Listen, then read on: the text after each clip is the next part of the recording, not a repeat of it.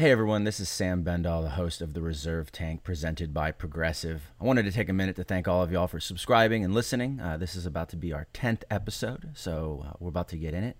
But before that, we have an important announcement. We have announced our tour schedule and our venues for the 2021 Progressive IMS Outdoors season. And here is a breakdown of where we're headed. We're coming to the Five Point Amphitheater in Irvine, California, uh, July 9th through 11th. Sonoma Raceway, Sonoma, California, July 16th through 18th. Gobert's Farm, Pingree Grove, Illinois, August 20th through 22nd. The Brooklyn Army Terminal, Brooklyn, New York, September 3rd through 5th. Carlisle Fairgrounds, Carlisle, Pennsylvania, September 10th through 12th. Texas Motor Speedway, Fort Worth, Texas, October 1st through 3rd. James L. Ward Agricultural Center in Lebanon, Tennessee, October 8th through 10th. Sun and Fun Campus, Lakeland, Florida, October 15th through the 17th. Georgia International Horse Park, Conyers, Georgia, October 29th through the 31st to round out the entire 21 tour. Without further ado, everybody, let's get to this episode. Thank you so much for listening and continue to listen. Let's get at it.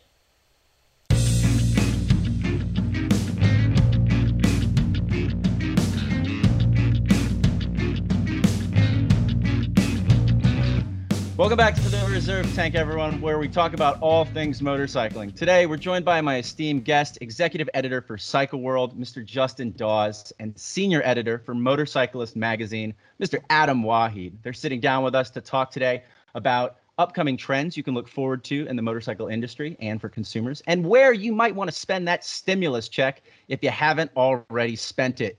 Justin, Adam, thank you so much for joining us on this Friday late summer morning spring edition of the Reserve Tank. How you guys doing? Doing great. Thanks for having us. We're good, Sam. Thanks for having us on uh, your show today. Awesome, man. So jumping right in, this past year has been kind of an unprecedented one with the pandemic bringing about a surprising boom in the motorcycle industry. Everyone was kind of locked in their homes, but that didn't stop everyone from going out and buying motorcycles. So, Justin, I'm going to pose this one to you first do you foresee that this industry boost from the pandemic is going to continue even after things kind of go back to a quote unquote normal? I sure hope so. Um, I think there will be some run on. Um, but I, if I was running a motorcycle company, I wouldn't expect the sales speeds to be breakneck like they are now. I would expect them to to trail off a little bit, but overall, I really, really hope it does keep going. I mean, more people bringing more people, telling more people, telling more people. Hopefully, we can keep that going. I mean, I really want to see that industry grow again. Um, you know, it it's had a rebound, but we're still not to 2007, 2008 levels when it was epic, right? Um, so hopefully, you know, with all these people going out buying bikes for themselves, for their kids, for their significant others, whatever, hopefully a lot of those stick you know, there'll be some that maybe it's not for them, but I'm really hoping that a lot of people stick with it and they bring more people along with. So we'll see. So, Adam, what do you think would keep that momentum going? Um, probably another round of stimmy checks, some more stimmy. I think stimmy will keep her going. Use that unemployment money and stimulus checks properly buy motorcycles, live your life. I really think that because you can't do anything besides go out doors and enjoy yourself, it's opened up a lot of people's eyes to what they can do that, you know, they might not have been outdoors peoples before this happened. And hopefully that's opened a lot of people's eyes up to the great outdoors instead of movie theaters, video games, and shopping malls. Yeah. So yeah, the, the inevitable question too is like, so they bought these bikes. I'm curious to know how many people who already own motorcycles went out and bought more motorcycles because we all buy more motorcycles, right? How many of those people are actually new riders, and what do we do to keep them kind of in the space? Yeah, um, I actually bought a motorcycle. I haven't owned. This is a, an insane fact. I have not owned a motorcycle since 1996, and I bought one. Try, I'm you gotta trying to calculate sport, sport Dawes. Yeah, yeah. Um, I'm trying to calculate you know, that in time. Having a, a massive, you know, uh, selection of motorcycles, whether it be working for a manufacturer or working at magazines, I never felt the need to buy something because I always had the latest and greatest. But I actually bought one this year, so I guess uh, it's never too late for anyone to buy a new motorcycle. Let's talk briefly about that brand new, beautiful KTM you have, Dawes. Yeah, just, I I've seen it. I know it. it's uh it's a beaut. It's uh we, we're also doing a project bike uh article on the bike, but um yeah, man. It, to be honest, it was a toss up between two bikes I was going to buy. It was either going to be a Triumph Scrambler 1200 XE or a 790 Adventure R. And after going to the press launch and just riding a bunch, man, like it's just the perfect bike for what I want to do. It's it's hardcore enough to where I can actually ride single track on it, um, but I can also go to Baja and cover lots of miles with it, or you know tour around and camp out of it. it it's so versatile that that's what I had to get, and then of course I had to add everything in the world to it. All the Farkles, baby. All the sparkles. All the performance sparkles. I didn't. I didn't put uh, any bags on it. I didn't put a bigger wind. Well, I did put a bigger windscreen. I guess I put a a Rebel uh, Rebel X Rally front end on it, so it looks like a a KTM rally bike um, on the front, and then WP Pro suspension components and all the good stuff. So now it's it's just unbelievable. It is ridiculous how good that bike is. Uh, yeah, it's a fantastic machine. I love adventure motorcycles. You guys both know that. Heed, what's in your what's in your garage, man? Uh, in my garage, I have personally, I have a 2020 Husqvarna TE 300i. I bought that, you know, during the pandemic as well. And then I've got a 2016 Honda CRF 450R, and then I have a 2015 RMZ 450, and then I have a couple jet skis too. I have a Kawasaki SXR 800 jet ski and a Yamaha Superjet 701. I'm definitely gonna holler at you and go. I want to go jet skiing with you, man. Everyone oh, tells me because like it's about to start, man. Like I'm already like starting to think, and like like the dirt bikes are put getting put away, and the jet ski dust is getting wiped off, and it's time to to burn some two stroke. Somebody told me an interesting thing because like my kryptonite off road on my adventure bike is sand. Like I just it's one of those things. But somebody told me an interesting analogy, which was learn to ride your adventure bike in sand like you would a jet ski. And I was like, who do I know that has a jet ski? Lo and behold, the fates have delivered to me Mr. Adam Waheed. Become your best friend this summer, bro. Yeah. Adam said it, it really jet skiing for Adam is what he calls working from home. Obviously, when before the pandemic, if Adam was working from home, he was actually jet skiing. I I have my computer impregnated into my into my eyeball, and I'm jet skiing and working all at the same time multi multitasking in its truest form. Yeah. Little minority report. It's like the the Django design uh, April Fool's joke that they put out, where they can actually put the camera inside of your goggle. Do you guys see that by chance? Yeah. That was a funny it's one. All, it's all coming, man. It's all coming. Can't wait for it.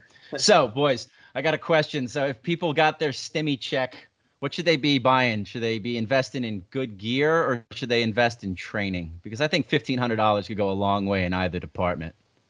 Dawes, you first. Ooh. Um, man, okay, so the responsible motorcycle rider in me says training.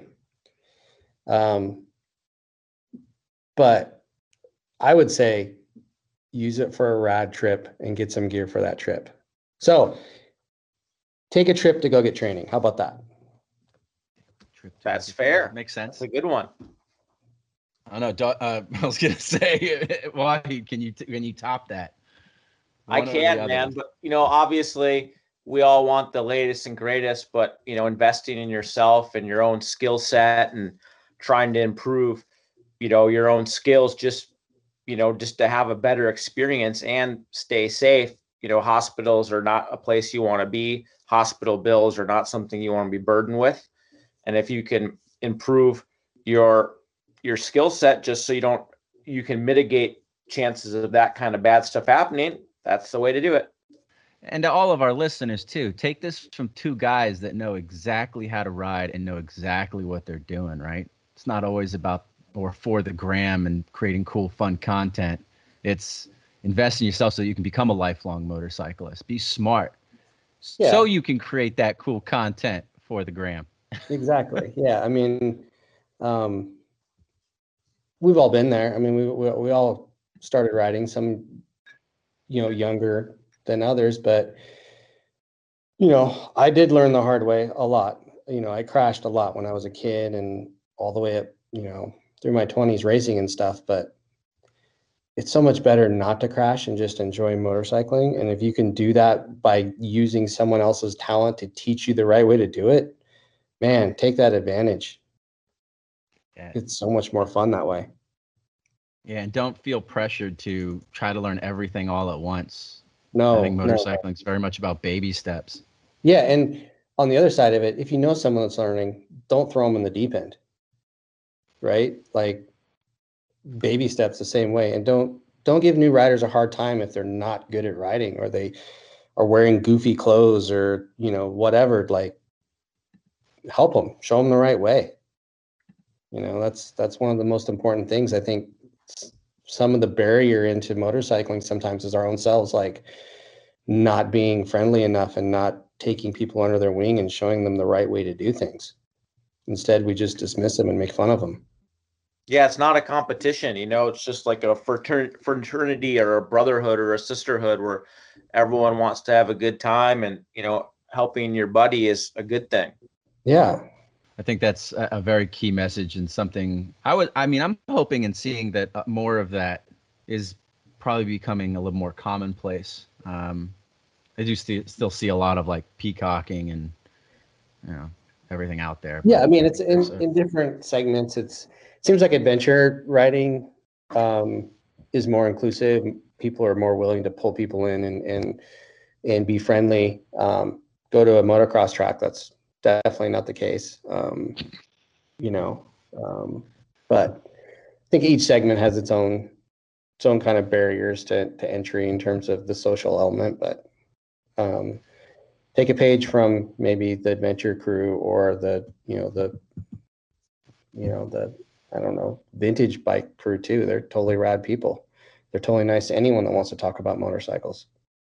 yeah, Yeah, You- I you think need friends. is about as inclusive as it gets, realistically. Yeah, yeah, because somebody's got a part or somebody's got a machine that can help you fix whatever it is that just broke down. Because your bike is pretty much held together with baling wire and spit. Yeah. and the folks event and the that- event. What's that? folks that that are like part of that AHRMA organization, you know, Oh, yeah. racing, like those folks are just die hard. Like they just they love it. Like that is a community like no other in motorcycling. They're just they're just so like, you know, salt of the earth into it. You know, it's just it's really cool to see. I found that I found that very much approachable in the sense that like I've been doing more track days with uh, Brady Walker and Classic Track Day, and all Yeah. the guys are like 60 plus years old, AHRMA racers. They're riding like 500 singles with drum brakes, Yeah, big white mustaches. and but they're cool as hell, man. They always got some weird tool that can help me even fix my modern bike, and they're really rad. And the and and it's a very good point that you make, Dawes, about the uh, the adventure community. I think it's like like I can relate to it because like when you're 35 plus years old, it's hard to pick up a 500 pound motorcycle, man. Yeah, you, need, help. Yeah, You you need need help. help. I pulled my uh, I pulled my my uh, my interco- I'll make it simple my, my rib muscle my intercostal muscle the other day picking up my tiger because it dropped at a stop. I'll send you guys the video. It's hilarious. Um, and these two guys were cool. You know, one guy comes up on a super adventure and another guy comes up on a V Strom and they're like, "Oh, bro, are you okay?" And I'm like, "I'm good, but the bike's on like this weird negative angle and I just I couldn't get it up and I got video it's it's funny it's funny cool. stuff um but like trying to get it up myself I was just like I couldn't get leverage and I couldn't push it up I was like this sucks if it was flat cool but it's like you know every what? adventure bike's nightmare If you if you go to a adventure bike training class, they'll teach you how to pick your bike up. no D- Dawes come on man Like, I Other people can learn can learn training, not Sam. no, man, I just send it, bro, all. Uh, no, I tried. I tried the. I tried the. You know, the sit down on the saddle backwards and Mhm. push it up with your legs technique. That didn't work because I was in a, in like a gulch. So my, I was even me as being as tall as I am, standing in the gulch, I was still shorter than where the bike was laying. oh, okay. I tried pulling the rear wheel, like dragging the motorcycle back out of it, but the, the handlebar was like dug into the soft grass. Oh, I tried moving the front wheel. The tires weren't touching the ground. It was I was just sitting there like after I had put in my effort, I thought I'm on a road. Somebody's gonna come by. I'm just gonna chill out. Like Yeah, perfect. patience. Don't rush. Um, let's talk about something other than my stupidity because that's that's that's that could go on forever, boys. Um, let's talk about I can't I think you know the big the big bike in the room uh, this year, which is the Harley Pan America. Uh, Mm, yeah. It's been talked to to death, I think, um, and I think everyone's just at this point really excited to just get on it, right? Because you can speculate, you can talk, but until we can all ride it, like that's where it's going to prove its muster. Um, how do you guys think though this is going to help bolster the ADV space?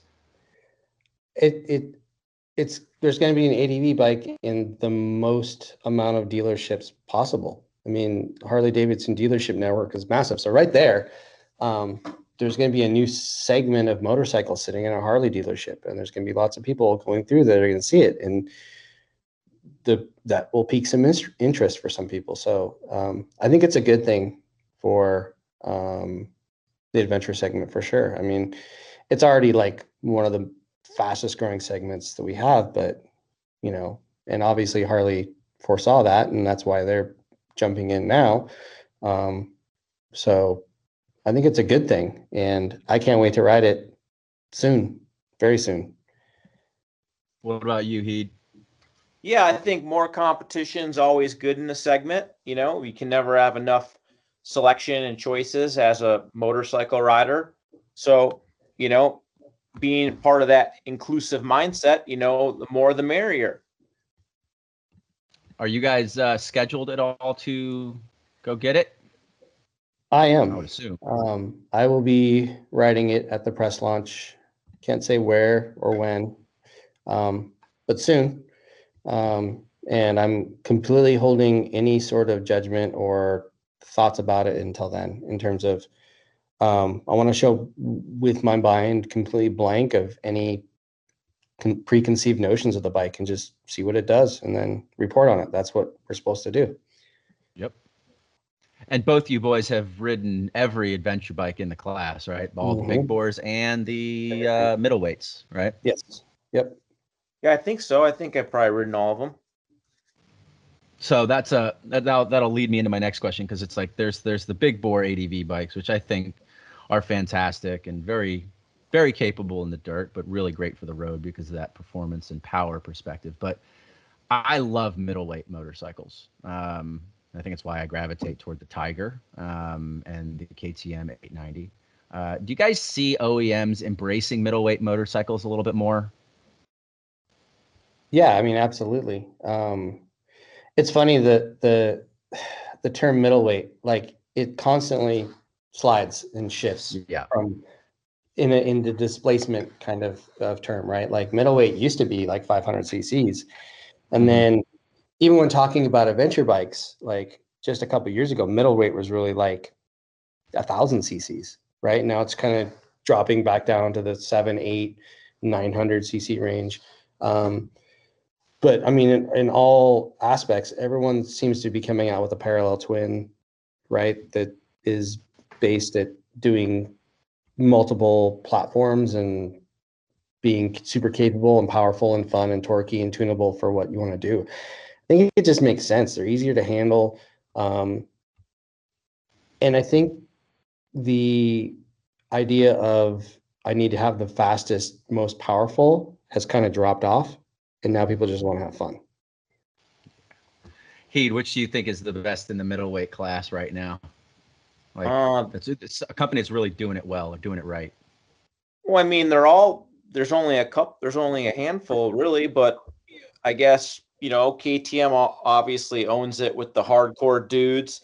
you know, Yamaha does a real good job with just the, you know, hardcore budget, you know, easy style. And then, you know, BMW offers offers their premium GS experience, you know, maybe not quite as capable, but definitely, you know, looks like a GS, feels like a GS, has the price of a GS. So, you know, I think everyone's kind of got their own little niche. I wouldn't say anyone's really doing it better or worse than anyone else. They all just have their own niches, and it just depends on the type of rider you are and the you know what you're what kind of terrain or what, what kind of experience you're you're going after. Yeah, I've always kind of maintained this thing, especially since I've kind of came into the motorcycle industry almost about 10 years ago.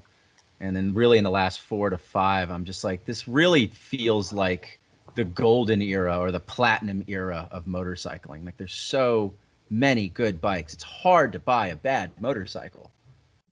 Yeah, it, it really is. It really is really hard. Like it makes our jobs hard as editors in a way because you know we get to ride all these bikes and like you said there's hardly ever an actual terrible motorcycle these days so you go ride one at a press launch and you're like, it does this great, this great, you know, and, and you come away with a positive impression of most motorcycles.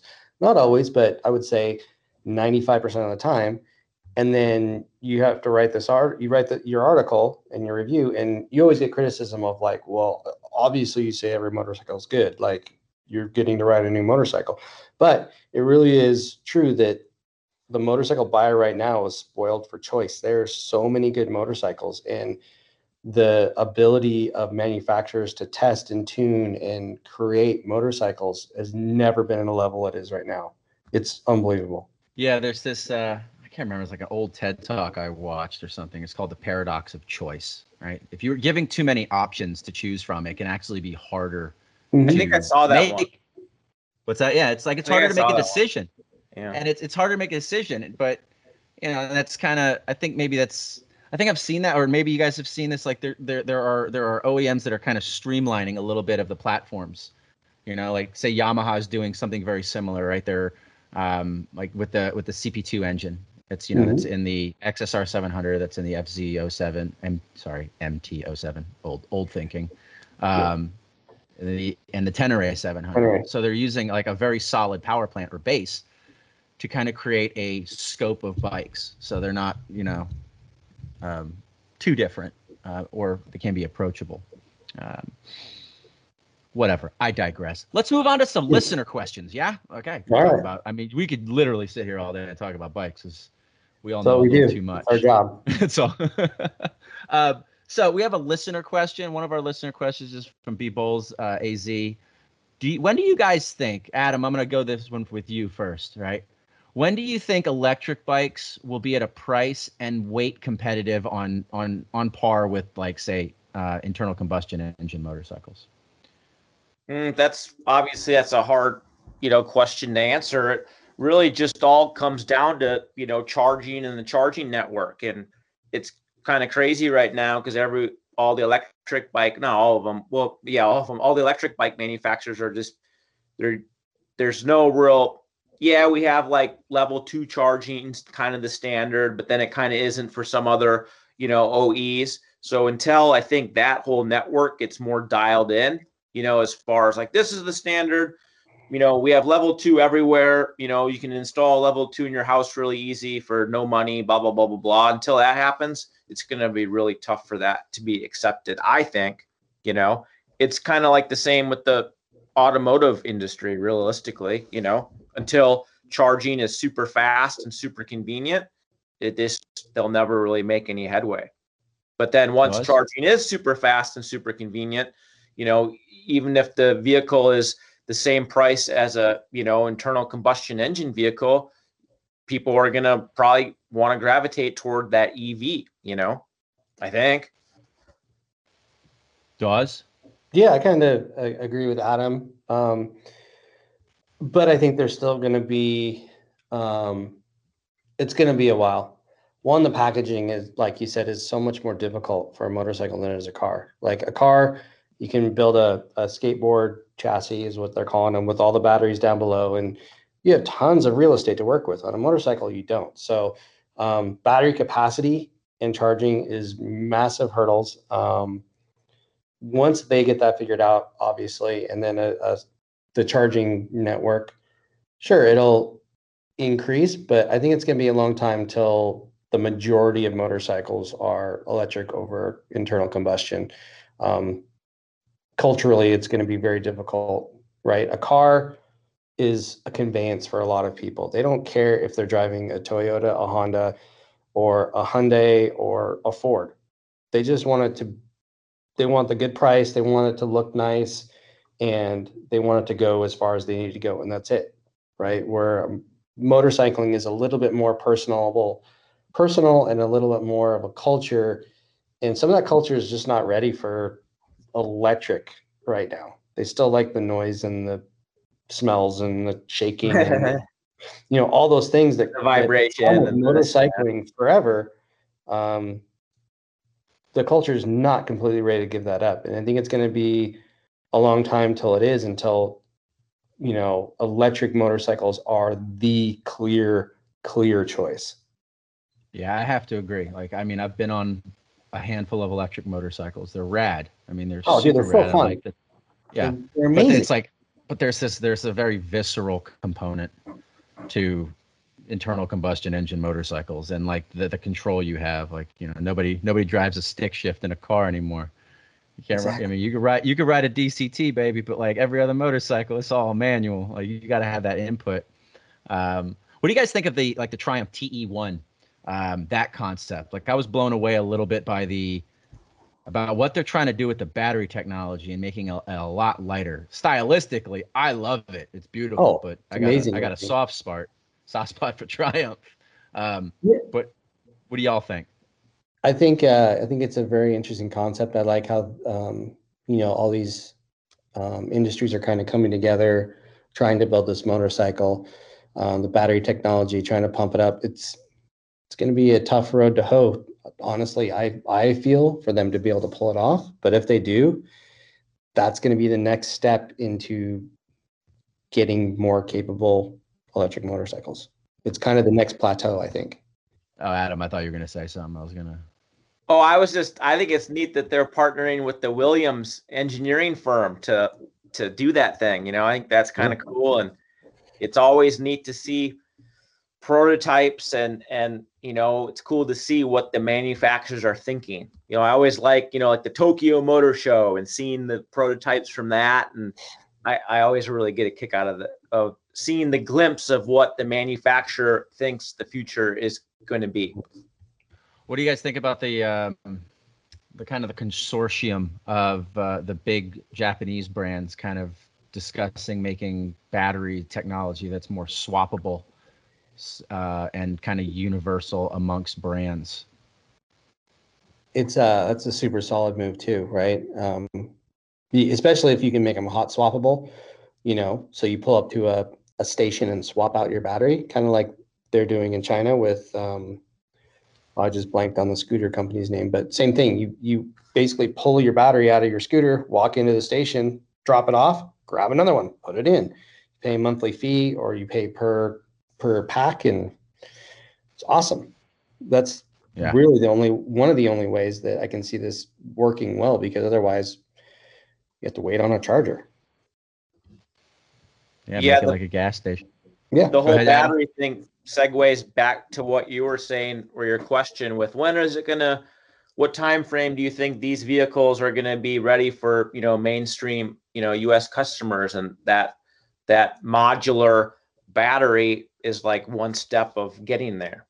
In addition to the, the the charging network and that kind of stuff but that's definitely a step in the right direction. Yeah that's a that's always the big argument amongst everyone which is is like you have to really build up the infrastructure first before it becomes adoptable by uh, consumers entirely. Yeah. Uh, next listener question uh, from the stunt lot uh, would you guys consider doing the World Poker Run in August from Florida to Sturgis? Huh. Uh,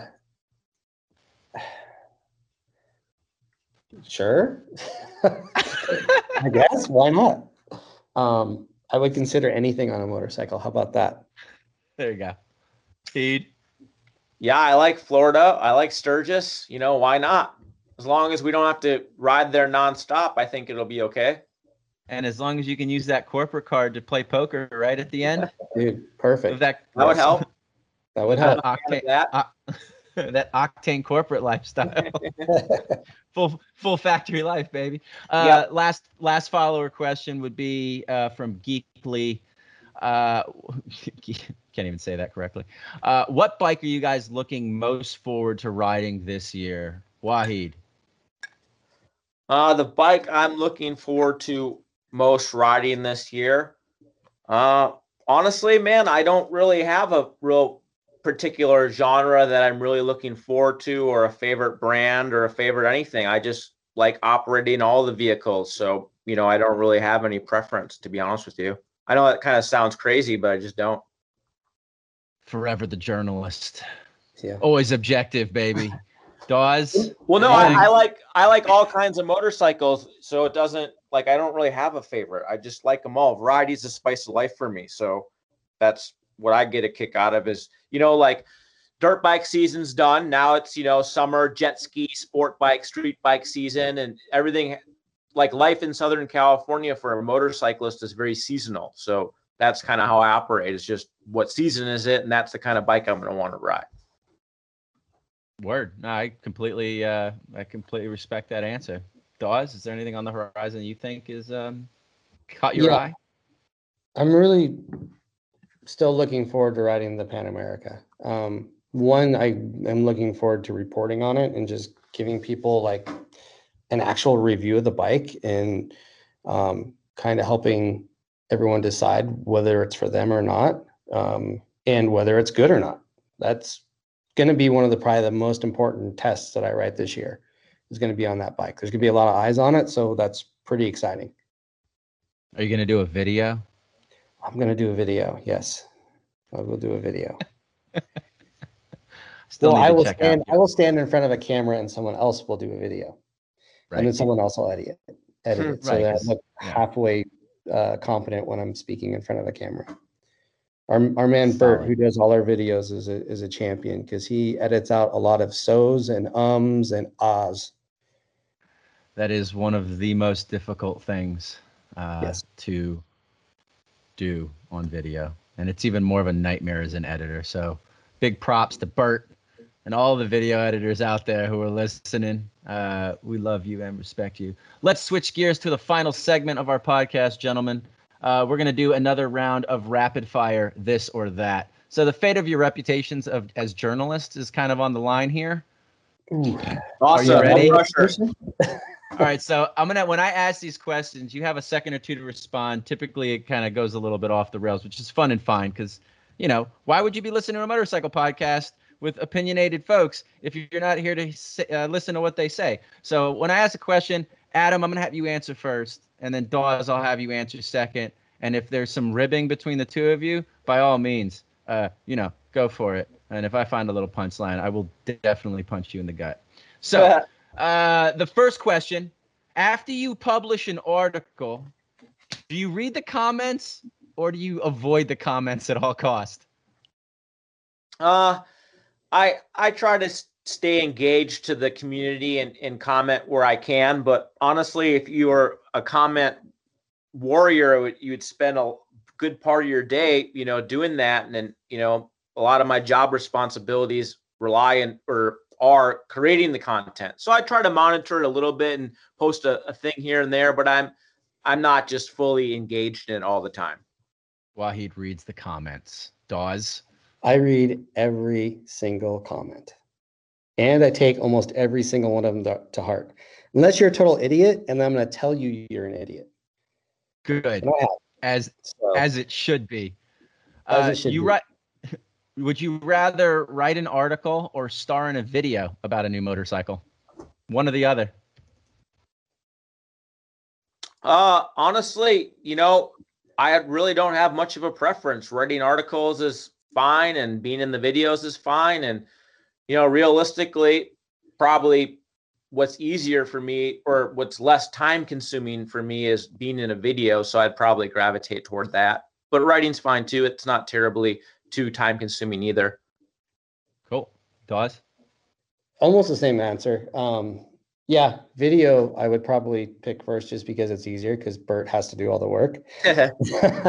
um, but uh, writing is is is great also. So um, I mean, it's what we've chosen to do, and um, we do this because we love it, not because we get paid a ton of money. So, um, you know, it's ingrained in our life to do both. So, um, but video first because it's easier. Would you rather? I was gonna say we all kind of have a face for radio. I'm speaking more for myself. You boys, I have the shape excellent. radio. Waheed with the hair and Dawes with the beard. I mean, I need a haircut, man. COVID. COVID. We all do. Um, would you rather receive an assignment or write whatever it is that you want, like an op-ed piece? Uh, you know, honestly, I I just like test riding the bikes and going on assignment assignment. You know, the op-ed thing is not something I've done in you know many years. Not saying I can't do it. I totally can, but you know, just riding the bikes and reporting on that is just easier and more fun for me. Mr. Dawes. So I um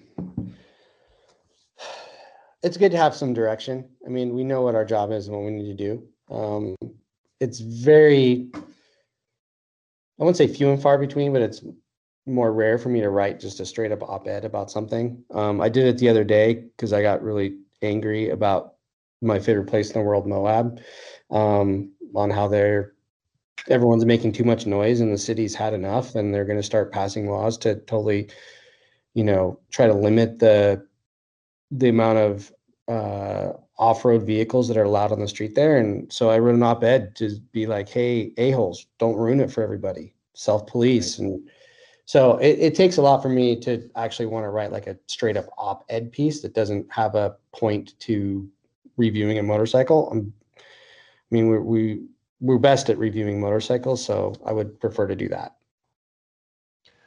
Well said. Cool. All right if we're gonna go to the lifestyle, those are those are kind of like the journalist questions, both because you are high level editors at publications. These are more lifestyle oriented and can be kind of a little quicker in nature. Uh, if you were gonna have a preferred track bike in your garage, it's the only one you can ride. Is it going to be a middleweight? So let's say 600 to 800 cc, or like a beastly leader bike, like Panigale level and or Super Duke. Which one? Leader bike plus middleweight. I like the. I always like the bigger bikes. Bigger, whatever is faster is usually what I'm gonna like. Dawes. Um, middleweight. I'm. I like things that are easier to ride, especially at the track. Um, I'm not as talented as Adam is on the racetrack, so give me a middle bite, middleweight every every freaking time. Why he likes it bigger and better and bolder um, if you were guys going, we're going to go pro. Uh, would you go the MotoGP route or would you go the flat track route? MotoGP for sure, because it's just more, it's just more sick. Flat yeah. track, too hillbilly, too many hot dogs. I want caviar, not hot dogs. I knew yes. that answer before I asked it, man. I, I want, like, I want I've seen, I've, I've, I've seen I've seen so many stories from Waheed who's like full factory life, baby. he wants yeah. he wants champagne poured on him at the end of the day. Yes, please. Does man, I think actually I'm gonna go the other way. I'm gonna go just flat track because I'm too old to like really enjoy that MotoGP lifestyle anymore.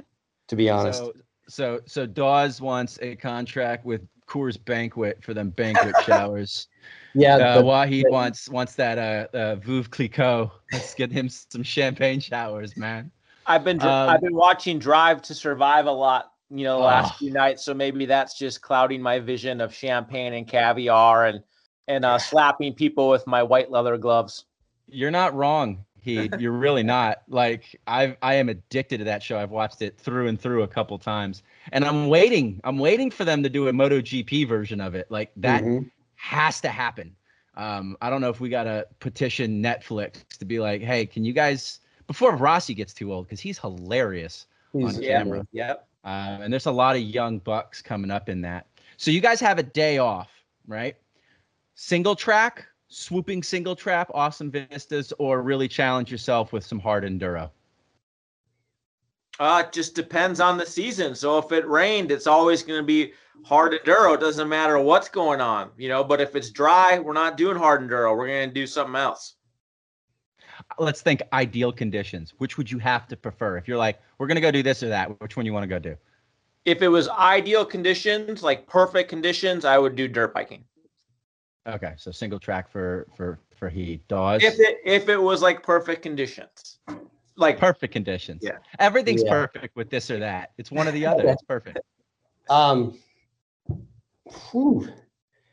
single track. It's it's especially if it's a really really good dirt day. Yeah, single track for sure. I love hard enduro. I like I love you know I put on this like yearly ride that I invite just a handful of people to that we call the Dawsberg Enduro, and it's you know it's five six hours long, and we maybe go if we get into double digits in miles, we're lucky. Um, and that's one of my favorite things in the world to do. But I also like to rip single track really fast. So I'm gonna I'm I'm preparing myself for the 2021 Dawsberg Enduro. I'm gonna Start get a training now. 125. Yeah, no, I, I am. I am. And I'm Yeah, you gonna, I'm gotta gonna get make like it a up. 125. I'm gonna get a 125. No, I saw it all on you guys' stories, and I was like, I was like, I would have died. Like, I would have been the guy that would be like, "Where's Sam?" And he'd be lying in a goat somewhere, being like, "I'm good, guys. Keep going." um, yeah, we only, you're going had, on we, a only had, we only had one broken foot. this Oh, year. Well, that's good. I mean, I got a rod in my leg now. That that leg is never breaking again. so you guys you guys are going on a long touring trip. Do you take external fuel cans or do you take an adventure big big adventure tank instead, like a big GSA tank? Uh, well, honestly, you know, just I if I'm going on a really long trip and I know that I might run out of gas, I will bring some some spare gas with me. You know, usually I just go, you know, the cheap route and just fill up fill up some water bottles and do it that way. There you go. I'm Pause. going. I'm going big tank. Um, Mhm. Having been a desert racer when I was younger and having bottles of gasoline on your fanny pack open up and pour all over your crotch, I don't. I don't like external fuel. It's got to be inside the bike, or I don't want it. All right, and one one last question, boys. What's more gratifying? Adam, I'm gonna hold you to this one. You got to pick one on instinct, bro. Go with your gut, okay? Which is more gratifying, wheelies, stoppies, or backing that ass in? That's a really tough one, man. Jeez. Come on, Heed. Which one, man? Pick one. I like them all. what? I like them all, man. worst person we've had on this podcast to answer Jeez, these I don't know. man. They're all sick. I don't know. Like I really don't know, man. You know what? guess- I'm gonna choose. I'm gonna choose for you based on your Instagram. I'm gonna say wheelies, dude. wheelies are really fun, man. But so are nice stoppies, you know, and so you know are backing in. Now it's it's kind of hard to back it in with all the bikes with the ABS and all that uh, stuff. So you know, theoretically, probably backing in would be the most satisfi- satisfying right now. I think. Dawes. I'm gonna go wheelies. Um, there's nothing better than hanging a good wheelie, especially if like you're passing like a school bus full of kids and they're hanging up the side, you know, freaking out as you're going by on one wheel, crossed up, looking at them. That's there's nothing better than that. Come on. There's people that can't appreciate backing a motorcycle in in terms of outside of your world. Like, yeah, it feels really good, but someone that doesn't know what a motorcycle is all about and sees that, they're just like, that guy's out of control. You do a wheelie, they're they're excited to see it. Well I done, got it. Dawes. I changed my mind. Dawes is right. I'm with him. I got. I, I gotta. I gotta agree. I'm with wheelies, man. I I love it when I like. I'm not great at wheelies, but man, when I can when I can catch it right and I can hold it and I'm good. I mean, I can do it for the camera all day long, but it's it's more like how Steve Camrad does wheelies. He just kind of lifts it up for a second and drops it down. He can't hold a wheelie for anything. But like I can I can bring it up and hold the balance point for a little bit, but then I get freaked out and I'm like, I'm putting this down. Yeah, I Um, think the but I- asterisk is you have to do it o- o- uh, next to a, a yellow school bus. Yes. Yeah. It's gonna be its own hashtag. Wheel- wheelies by Yellow Bus. Um, all right, so that ends the rapid fire question game show uh, for this edition of the Reserve Tank, uh, guys. Uh, we're gonna wrap it up right here. Uh, thank you so much, guys, for joining us for this episode of the Reserve Tank presented by Progressive. Just so everyone knows, the IMS or the Progressive International Motorcycle shows has kind of shifted overall entirely, right? It's now the Progressive IMS Outdoors Series we'll have a lot of the same stuff, but we're getting out of the convention center. We're going to have the Ultimate Builder Custom Bike Show. We'll have IMS Vintage, Adventure Out, but it's going to be re- more reimagined for the outdoors. I want everyone to think about kind of a music festival combined with motorcycling, combined with like an escape getaway or retreat. So you'll be able to demo motorcycles in every single market. We'll have off road and on road options per city or market. You're going to have to check and find out which cities is going to offer either both or an individual one or, or the other.